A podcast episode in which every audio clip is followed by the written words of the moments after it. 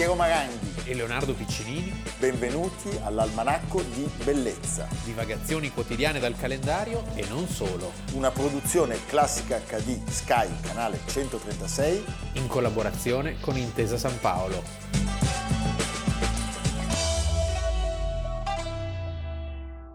Almanacco di Bellezza 28 dicembre, Piero Maranghi. Leonardo Piccinini. Ed è poker quattro giorni consecutivi con la gallina accesa e dopo i libri, dopo gli alcolici, dopo le opere d'arte, finalmente è arrivato l'alimento. Eh sì, perché lo aspettavamo da tempo. Voi vedete alle nostre spalle due delle quattro bresaole della Valtellina, guardate gli occhi da allucinato, eh? non posso descrivervi quelli di Sofonisba. Sì e, e la, quelli di Amerigo anche. Soprattutto è la lingua del varano. Amerigo ha gli occhi gialli. Allora, chi ringraziamo oggi? Un amico che già in passato ci ha omaggiato dello splendido Sassella. Parliamo di Riccardo, Fiorina. Fiorina. Dopo averci mandato appunto il delizioso Sassella, oggi completa il cerchio. Quattro. Ben quattro bresaule della Valtellina. Per Buone. noi, lui ha scritto per tutta la redazione. Ora non no. sappiamo se il, Babi... ancora vivi, no, se il Babirussa faccia parte o meno sì. della redazione. Perché ci sono dei testi ogni tanto che sono scritti a due mani da lui e dal Varano. Sì. Però grazie, grazie Riccardo Fiorina, un uomo generoso incontrato alla Scala. Meno male che ne esistono. Forti emozioni, Leonardo. Possiamo incominciare. Leonardo, nonostante il desiderio dell'autore, Alexandr Solzhenitsyn, di pubblicarlo inizialmente in patria, potete immaginare, il saggio inchiesta Arcipelago Gulag viene pubblicato in lingua originale non in Russia, anzi in Unione Sovietica, ma a Parigi dall'editore francese Seuil il 28 dicembre del 1973, anniversario tondo, 50 anni fa. Curioso un libro pubblicato di 28 dicembre. Incredibile, era l'urgenza, sì. e beh, in quel caso non si poteva aspettare. È una storia, quella che vi raccontiamo, veramente drammatica. A me ricorda, e a molti ricorda immediatamente, Dottor Givago, Boris Pasternak, ma questa è ancora più drammatica. Anche perché, perché è ancora più vera. Eh, sì. Mamma mia. Eh? È stata una scelta obbligata dopo che eh, l'arresto e l'interrogatorio di una delle dattilografe di fiducia di Alexander Solzhenitsyn, parliamo della povera Elisabetta Voronianskaya, eh, ha portato al sequestro di una delle tre sole copie cartacee complete del manoscritto. Cosa accade? Lei si suicida o forse viene uccisa, viene trovato, pensate, il suo corpo perché si era impiccata nella tromba delle scale l'8 agosto dello stesso 1973.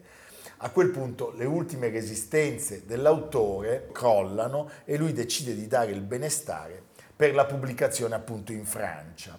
Leonardo. Alexander Solzhenitsyn nasce a Kislovodsk, eh, siamo nel Caucaso sostanzialmente, l'11 dicembre del 1918 in una famiglia di origine cosacco ucraina. La madre è figlia di un proprietario terriero e il padre è un ufficiale dell'esercito imperiale. Isaac, sì. che muore, pensate, in un incidente di caccia sei mesi prima della, della nascita del povero Alexander. Nel 1930 le proprietà di famiglia vengono naturalmente espropriate e il nonno, il nonno di Alexander Solzhenitsyn viene arrestato dalla polizia politica, lui si trova in una situazione di eh, estrema, estrema incertezza e si trasferisce dove? A Rostov, insieme a una zia e alla madre, che per fortuna ha trovato un lavoro come macchinista, pensa alle condizioni. Alla fine degli anni 30 non ha le possibilità economiche per trasferirsi a Mosca, eh, perché vuole studiare, e quindi è costretto a iscriversi nella facoltà di matematica dell'Università di Rostov e si laurea nel 1941, anni drammatici, eh, frequenta mh, gli studi letterari, eh, i corsi per corrispondenza dell'Istituto Universale per gli studi di filosofia, letteratura e storia di Mosca e poi arriva l'operazione Barbarossa, l'invasione tedesca dell'Unione Sovietica e lui parte volontario.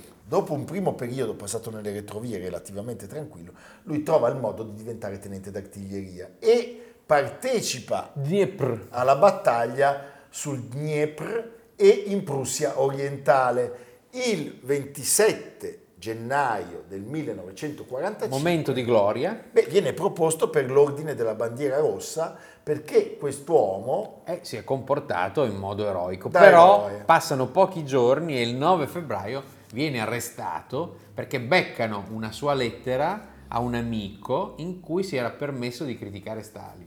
Bam. Quindi- 7 luglio 45, signori, per quella lettera lui viene condannato a scontare 8 anni di detenzione in campo di lavoro, al termine dei quali lo aspetta l'esilio interno. Questa è stata la Russia comunista, non dimentichiamolo mai. È in questo periodo che Solzhenitsyn fa esperienza diretta della condizione di vita dei campi di lavoro, una cosa drammatica, che non solo trasferirà nella sua opera famosa Arcipelago Gulag, ma anche in alcuni romanzi, Il primo cerchio, Una giornata di Ivan Denisovich e L'ambientazione è quella dei Sì. campi di lavoro, per chiamarli campi di lavoro, staliniani. 1953 finisce questa pena detentiva e muore Baffone. e muore Baffone, ma lui viene mandato a Birlik, un paesino Sì, a fine, sud- fine pena mai. fine pena mai, siamo in Kazakistan, dove resta per quasi due anni, allontanandosi solo per ricevere le cure per un tumore. Tutti sapevano tutto di tutti. Tutti sapevano cosa- tutto di tutti. Nel 1956, dopo il discorso tenuto segreto del nuovo segretario generale del Partito Comunista Nikita Khrushchev sul culto della personalità e le sue conseguenze, si intitola, Solzhenitsyn, insieme a tutti gli altri prigionieri politici, vittime delle purghe staliniane, viene riabilitato e quindi può tornare a condurre una vita normale fatta di insegnamento durante il giorno e naturalmente di scrittura la notte. quindi tutto apparentemente... Apparentemente, quindi lui pensa serve lo Stato da, da eroe valoroso contro i nazi e poi fa quella fine, viene, sembrerebbe riabilitato, ma il calvario non è ancora finito. Nel corso del discorso di accettazione al premio Nobel per la letteratura che gli verrà conferito nel 1970, Solzhenitsyn ricorda che Durante tutti gli anni fino al 1961 non solo ero convinto che non avrei mai visto una sola riga stampata in vita mia, ma non osavo quasi permettere ad alcuno dei miei più stretti conoscenti di leggere quello che avevo scritto perché temevo potessero farmi notare. Mamma mia. Allora, lui ormai ha superato i 40 anni e eh, questa segretezza Non ne può più. incomincia a logorarlo, anche perché lui sente, come dire, il bisogno morale di rivelare Certo, al mondo che razza di mondo sia quello in cui è costretto a vivere lui. E poi non sopporta questa impossibilità eh, di far giudicare la sua opera da persone che abbiano una formazione letteraria, si vuole mettere in gioco, vuole capire anche quale sia il livello della sua scrittura. Allora, 1961, dopo il discorso di Alexander Tvardovsky, direttore della rivista letteraria Novi Mir, al 22 congresso del Partito Comunista dell'Unione Sovietica, decide di emergere e propone una giornata nella vita di Ivan Denisovich. allora, Tvardovsky si spende a favore della pubblicazione e un anno più tardi, con la benedizione dello stesso Khrushchev, il romanzo viene pubblicato con successo. Però poi gira il Cioè, vento di nuovo. Eh sì, perché sappiamo che poco dopo c'è una nuova tirata Eh certo, e nel 65 lui vede di nuovo, ricade, altro che ripiomba. distensione. Eh, vengono sequestrati tutti i suoi scritti. Allora, lui vuole evitare che la stessa fine possa toccare anche l'opera magna, diciamo, che sta scrivendo nel 1958, che è quella della storia dei campi di, di lavoro e delle condizioni di vita al loro interno. Cosa fa? Solzhenitsyn è costretto a inventarsi una serie di espedienti. Eh, lavora solo su singole parti del saggio che vengono affidate ad amici meno sospettabili, eh, generalmente durante feste, ritrovi sociali che vengono organizzati per, così, per eh, mascherare l'attività dello scrittore. Uno degli, mh, delle persone che più si spendono per lui è il famosissimo, grandissimo Slava. violoncellista, sì, eh, Mstislav Rostropovich, e nella dacia di Rostropovich, che si trova nei sobborghi di Mosca, Solzhenitsyn si nasconde per lunghi periodi a, alle ricerche, alle perquisizioni del KGB.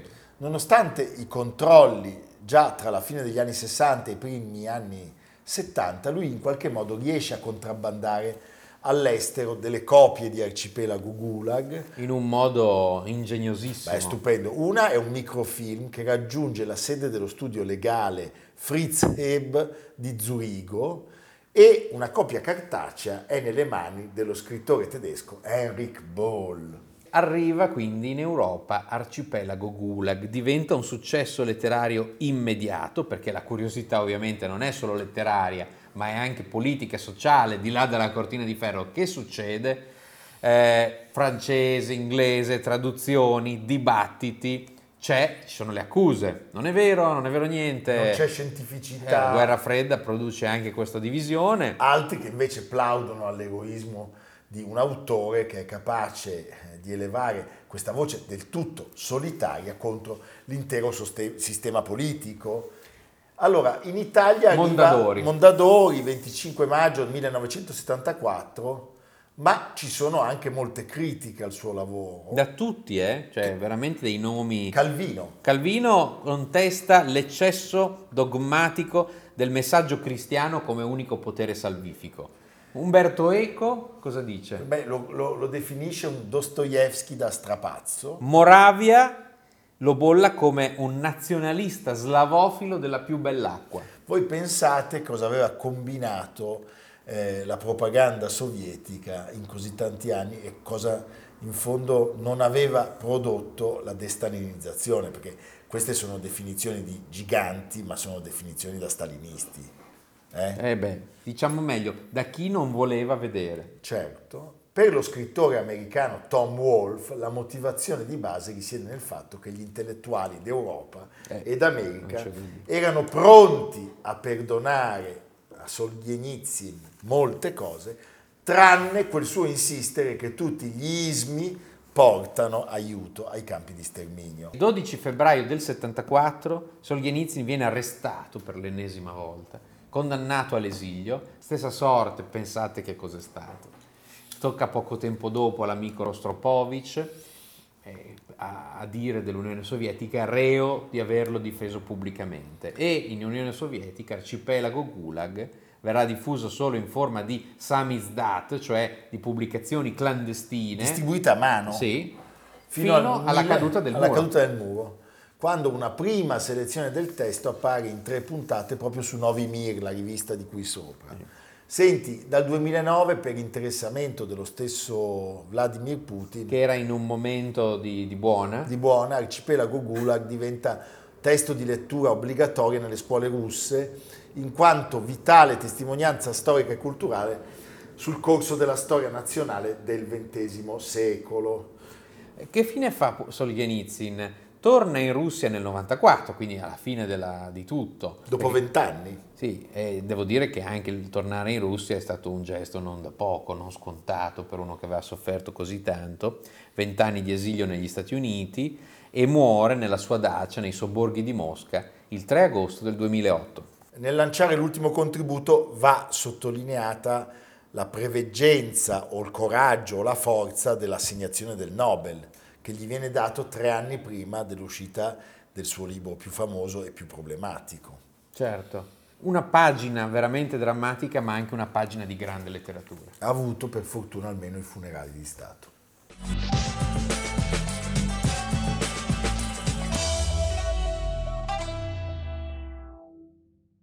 Nosferatu di Werner Herzog Uh, ne uscirà un terzo diretto da Robert Eggers. Non ci ha coinvolto però. No, non ha chiesto la partecipazione di, di, di nessuno di noi sei. Sì, perché secondo me tra qualche giorno assumeremo delle sembianze. Sì. E sappiamo che lo interpreterà Bill Skarsgård, lo stesso attore che faceva Grandissimo. il clown Pennywise. Pennywise nei due hit. Sì, esatto. Allora, del set abbiamo visto due foto che fanno ben sperare, ma noi oggi parliamo del primo l'originale, Il grandissimo. il più grande, cioè Sì. di Friedrich Wilhelm Murnau. nato il 28 dicembre del 1888, Sì. maestro assoluto, Assoluto, del assoluto. cinema tedesco, regista appunto del primo Nosferatu e di altri grandi capolavori. Allora, Murnau è un cognome d'arte, lui si chiamava Friedrich Wilhelm Plumpe, nasce borghese, i, i suoi familiari erano industriali tessili, Mica- mica pizza e fichi. Nel nord della Germania, Vicino- Bielefeld. tra Dortmund e Hannover, Sì.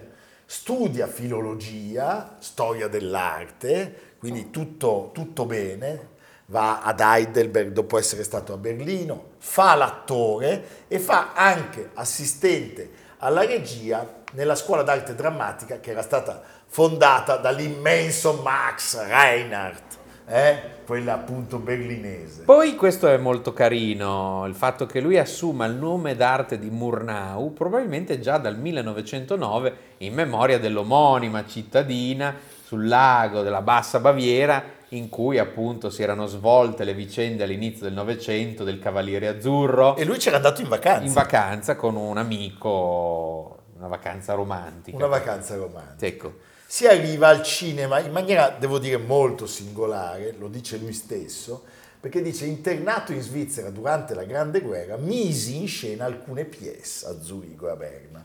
L'ambasciata tedesca mi contattò e mi affidò il compito di realizzare film di propaganda.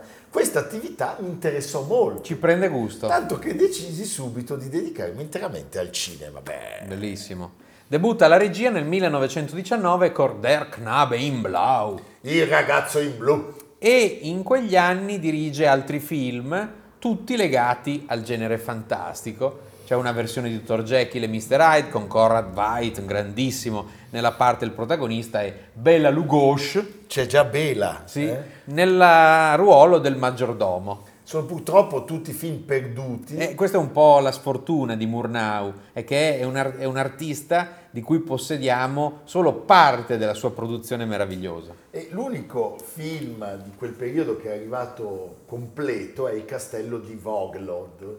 Nel 1922 è la volta di Nosferatu, eh? film meraviglioso, è un'autentica sinfonia dell'orrore. Voi l'avete anche visto su Classica, non solo sullo schermo, ma anche guardando l'almanacco. Lui intanto fa... Ecco qua, guarda. Eh, e lui beve il sangue, io invece continuo a nutrirmi di cervello. No, Sì. è il capostipite della leggenda di Dracula, perché eh, il non morto, che è repellente qua più che mai, Più che mai. e fa paura qua più che mai. Poi le ombre, No. il taglio espressionistico È il male assoluto, Sì. eh? e porta la peste, semina la, la morte. È una cosa meravigliosa, cioè è oscuro, è malsano Sì. eh, e, e mina veramente in profondità tutta la società ed è quello che succede nella Germania. Sta arrivando Eh, certo. Nosferatu. E infatti ci sono stati molti studi e saggi proprio su questo passaggio, questi Dal va- segnali. dal vampiro all'imbianchino, esatto, i segnali di. Weimar. Allora, lui ha un artigianato splendido che lo porta a inventare degli effetti speciali che sono ancora oggi straordinariamente efficaci, ma fatti con mezzi di fortuna. Tanto Leonardo, non so se notate, continua a recitare nella parte di- Certo, io mi sento molto Nosferatu. eh? È tutto quel cinema espressionista stupendo che lui però riesce a rendere ancora più angosciante, ancora più misterioso e vi preghiamo di riguardare quel film Se perché oggi insieme- funziona ancora. Se uno mette insieme il gabinetto del dottor Caligari, Caligari. di Robert Wiene e Murnau, hai una sintesi di quel mondo un po' inquietante. Aggiungiamo Mabuse. Mabuse! Eh, abbiamo messo la ciliegina. Allora, si rischiava, pensate, di perdere anche Nosferatu, perché, ispirato al romanzo di Bram Stoker, eh, Murnau, sappiamo, non aveva pagato i diritti. E la vedova, l'abbiamo già raccontato, di Stoker, Che somigliava un po' a... a Nosferatu, fece causa alla casa di produzione e nel 25 cercò, per fortuna senza successo, di distruggere, pensate, tutte le copie del film che lei non aveva neanche visto, peraltro, forse sa- le sarebbe anche piaciuto. Infatti non si chiama Dracula, infatti il conte è il conte Orlok e non è il conte Dracula. Era una figura multiforme, era uno sperimentatore. Come Quando- mai il cinema tedesco Esatto. abbia più visto, eh? È un genio eclettico e ha fatto film molto diversi l'uno dall'altro, cioè è stato capace di reinventare tanti generi. Direi una figura, un Kubrick ante litteram da Sì. un certo punto di È vista. vero, perché lui faceva un film di genere e chiudeva il genere. Esatto. E arriva dopo il capolavoro del fantastico, eh, l'ultima risata, che è il capolavoro del cosiddetto Kammerspiel. Kammerspiel è la storia di un portiere d'albergo interpretato magistralmente da Emil Jannings, che è l'attore, il professor Rat dell'Angelo Azzurro. Portiere d'albergo, in questo albergo si svolge tutto ed è anche una- un esempio perfetto della, della società tedesca di quel momento perché la classe povera era veramente povera. Povera. Tant'è E- che lui a un certo punto viene degradato, è anziano, quindi non è più in grado di fare il portiere, lo mettono ai gabinetti. perché non può portare i bagagli. E in questo scatto eh, di carriera, ma verso il grado più basso, c'è un po' la metafora di quel mondo che non riconosceva gli ultimi. E- È un film bellissimo, è un film bellissimo anche dal punto di vista tecnico. Ci sono dei movimenti di macchina straordinari che hanno fatto la storia del cinema. che sono stati guardati da tutti. Se voi pensate al cinema meraviglioso di Max Fools, ma non solo il suo, tutti sono debitori di Murnau. Anche noi siamo debitori di Murnau. Sì, noi per Nosferatu però. Amerigo tutte le sere riguarda i film di Murnau. No, secondo me si trasforma. Ci- Senti, lui a un certo punto viene invitato a lavorare in America. L'ultimo film che gira in patria è Faust, che è un colossal intriso di masse, di effetti speciali, che non piace in realtà a tutti gli storici, ma se anche questo vi capitasse di rivederlo, resterete stupiti. Perché ai posteri L'ardua sentenza. Sentenza. Noi vi mostriamo una scena perché in qualche modo, come sempre, i tedeschi hanno fatto tutto prima di andarsene in America, poi hanno fatto tutto in America. Si apre un altro capitolo e siamo a un altro capolavoro straordinario. Straordinario. Aurora. Aurora, io ho avuto la fortuna di rivederlo restaurato al cinema, c'è stato un momento in cui è uscito nel 2004, è stata un'esperienza sublime, sublime, è un film perfetto, è la storia di un contadino che è scisso, Tra due mondi, tra città e campagna, tra mondi diversi. certo, è un film regolarmente incluso nelle liste dei film più belli della storia del cinema Certo. e eh, anche le più snob, le più recenti, le più inclusive eh, non possono mai ignorare questo capolavoro. Nel 2004, pensate, ve ne ho parlato prima, la versione restaurata resse davvero alla grande nell'uscita delle sale di tutto il mondo, cioè è un film che si può, si può vedere ancora oggi in sala ed è ancora magnifico. E concorre alla prima edizione dei premi Oscar e ne vince tre. Sì. miglior produzione artistica, miglior fotografia, miglior attrice, Janet Gaynor, ma non ottiene all'uscita un grande successo. Bisogna aspettare qualche secolo di Beh, sì, solito. eh, forse sì. eh. Lui aveva altri due film da fare per la Fox. Quando finisce il lavoro hollywoodiano, salpa alla volta di Tahiti. Come Gauguin. Eh sì, perché non vuole avere condizionamenti, esce Tabù. Tabù, eh, insieme al documentarista Jay Flaherty. Sì. Dopo un po' litigano e Flaherty abbandona il set. Del film eh, Tre stelline del Mereghetti, in genere si attribuisce a Flaherty il primo tempo, che è più documentaristico, e a Murnau il secondo, che è molto più drammatico. Purtroppo c'è una fine tragica perché bisogna stare attenti alle curve, Hitchcock ce l'ha raccontato bene lì a Santa Barbara e in un incidente d'auto a soli 42 anni il povero Murnau si spegne. Nel 2015 qualcuno ha violato la sua tomba, siamo vicino a Berlino, a Stansdorf, e ha rubato il suo teschio. Mamma mia. Che paura. Questo cervello, premettiamolo subito, non, il è, quello suo. di Murnau. Vi preghiamo di rimergervi nel mondo di Murnau, ne vale veramente la pena, è ancora perfetto, insuperato. Alle nostre spalle abbiamo le Bresaule, abbiamo la pianta meravigliosa. Direi opera d'arte. Opera d'arte, la gallina sempre accesa, il libro dell'almanacco, e oggi è il 28, quindi si può comprare ancora prima della fine dell'anno, poi si può comprare anche dal 2. Sì, è quindi si può quello. comprare sempre. Però se chiedete a Piero vi può fare un prezzo scontato. Io faccio prezzo Mette lui la differenza sostanzialmente. Certo. Cioè lo compra. Oppure vi do la busta vuota della Bresaola, ma questa è un'altra storia. che profuma però. profuma molto. Sì. Eh, Leonardo ci porta In Slovacchia, perché tu mi dici sempre non andiamo mai in Slovacchia, mai la Slovacchia, io amo la Slovacchia.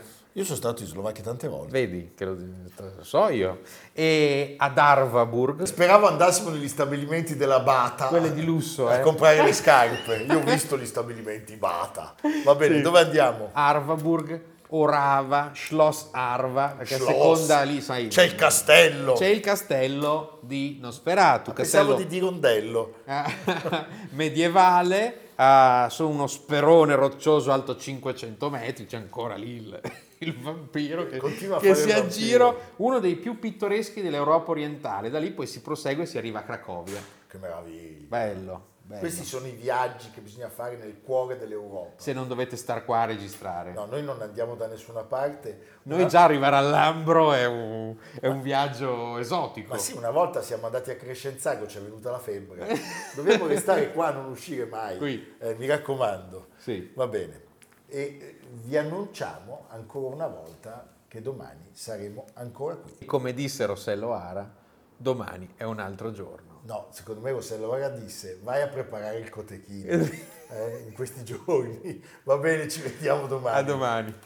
Almanacco di bellezza A cura di Piero Maranghi e Leonardo Piccinini. con Lucia Simioni, Stefano Puppini, Jacopo Ghilardotti, Paolo Faroni, Riccardo Cassani, Nicolò Cazzola e Samantha Chiodini. realizzato da Amerigo Daveri, Valentino Puppini, Luigi Consolandi. Stefania Margheritti, Alessandro Puppini. Una produzione classica HD, Sky canale 136. In collaborazione con Intesa San Paolo.